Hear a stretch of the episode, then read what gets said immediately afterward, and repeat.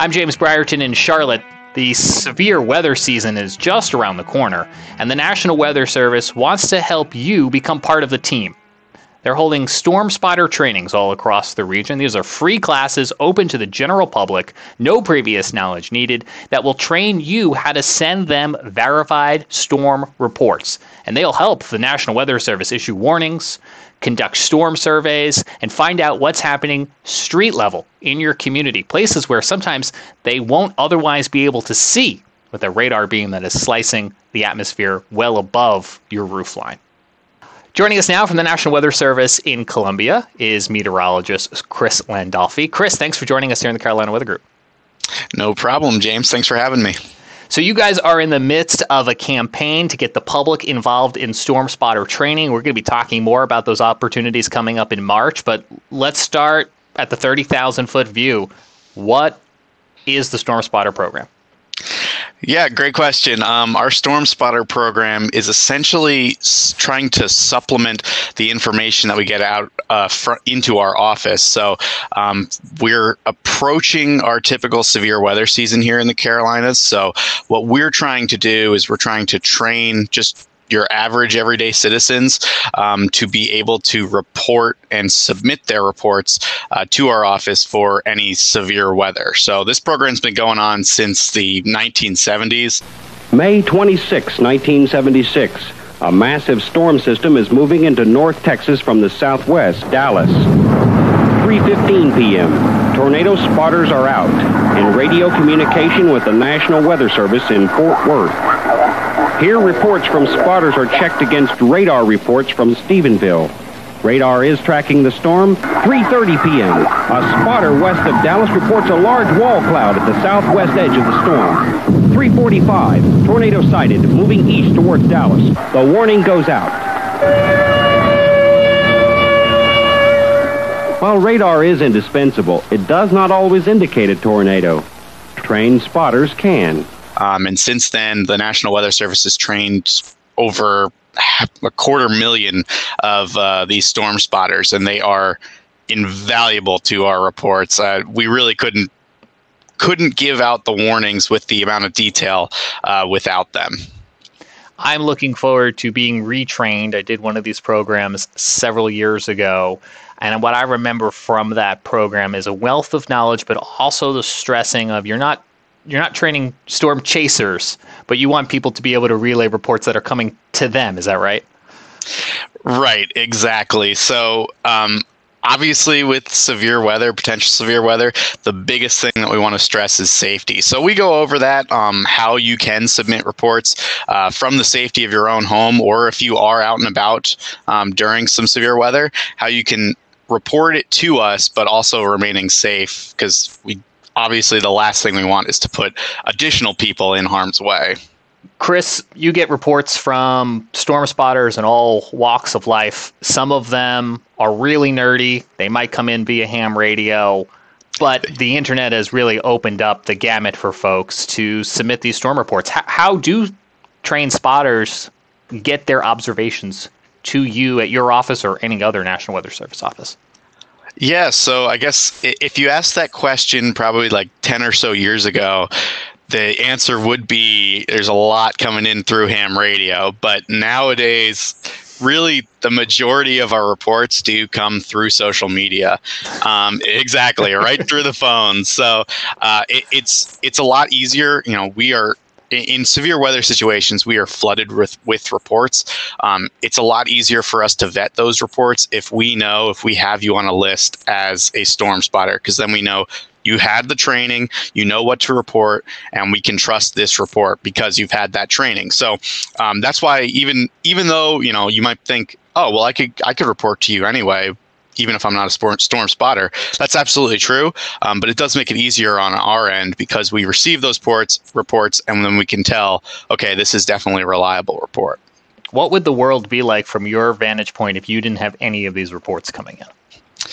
So um, without any storm spotter reports, our view of our area would be at radar height, which the radar, uh, the beam, as it moves away from our office, um, which our office is located at the Columbia Airport, as it moves away, it goes higher and higher. So pretty much we would have, you know, a view of, you know, hundreds to a couple thousand feet in the air. Um, but with those storm spotter reports, we get a more in-depth view of what's happening below with the radar sampling. So that's why we need it because we are very limited um, to you know people want to know what's going on at, at the ground. They don't really want to necessarily know what's going on above their heads. So I'm smiling, nodding. I'm in Mecklenburg County. I'm within the city of Charlotte limits, which fall to your colleagues at Greenville, Spartanburg, and, Greer there. But you guys are just down the road for me, where you have the little peninsula of Lancaster County that pops up. And I'm sure you have the same problem that Greer has in the Charlotte radar beam height. And I can think back to those times where there have almost been a call to action.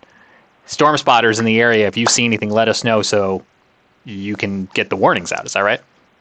Yeah. So especially in areas where there is kind of a significant radar gap, like you were saying, the Charlotte area is probably one of the most more famous uh, zones, just because there's so many people living in that area. And yeah, we, we deal with that on a daily basis, like you were saying, with um, with the, the little finger of uh, Lancaster County. Most of that uh, falls to Greer, but we got lucky and have the uh, the little panhandle sticking out. So yeah, we, we, deal with that all the time. So especially in a populated area like Charlotte, um, it, it's very helpful when we can get reports because we know we know people are out there and we know people are watching the weather. So the program is broken up into three tiers, as I understand it, three different classes that people might be able to attend, some hybrid classes. Can you let people know what those tiers are and help them determine which one might be appropriate for them? Yeah, so um, here at the Columbia office, uh, we manage our spotter uh, program by breaking it up into three different classes. We have our basic class, which is where we're really going to go over just kind of the structure of the National Weather Service and the very basics of storm spotting and, and how and what to report uh, to our office. Then, once we get into our advanced class, um, we're going to get into a little bit more of the uh, meteorology. But again, you really don't require any knowledge beyond that basic class.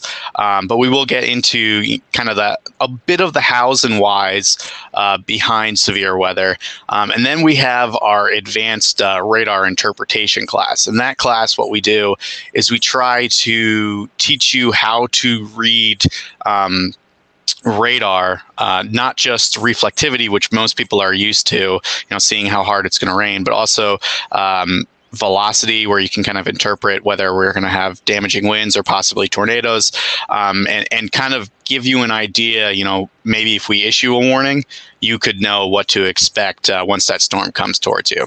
That radar class is new since the last time I participated in the training aspect of the program, and I speculate, you can let me know if I'm right or wrong. Did this come about with so many people now having RadarScope and other apps on their phones? that that is definitely part partially the motivation behind starting this class. Now radar like really good really high quality radar data is available to the general public. So um, it's a lot easier for us to kind of go out and be like okay let's train everyone on how to use this data. Because if, if you don't necessarily have a great idea you might be very confused looking at you know your RadarScopes or, or other apps like that could even just make you safer in your own house to know what you're looking at on on those radar apps. The basic class, is there anything people should have as a prereq before they get there, or is this really for anyone? The basic class, we really gear that to the general public so you don't have to have any knowledge of the weather at all um, we, we really try to make that like it is a basic class.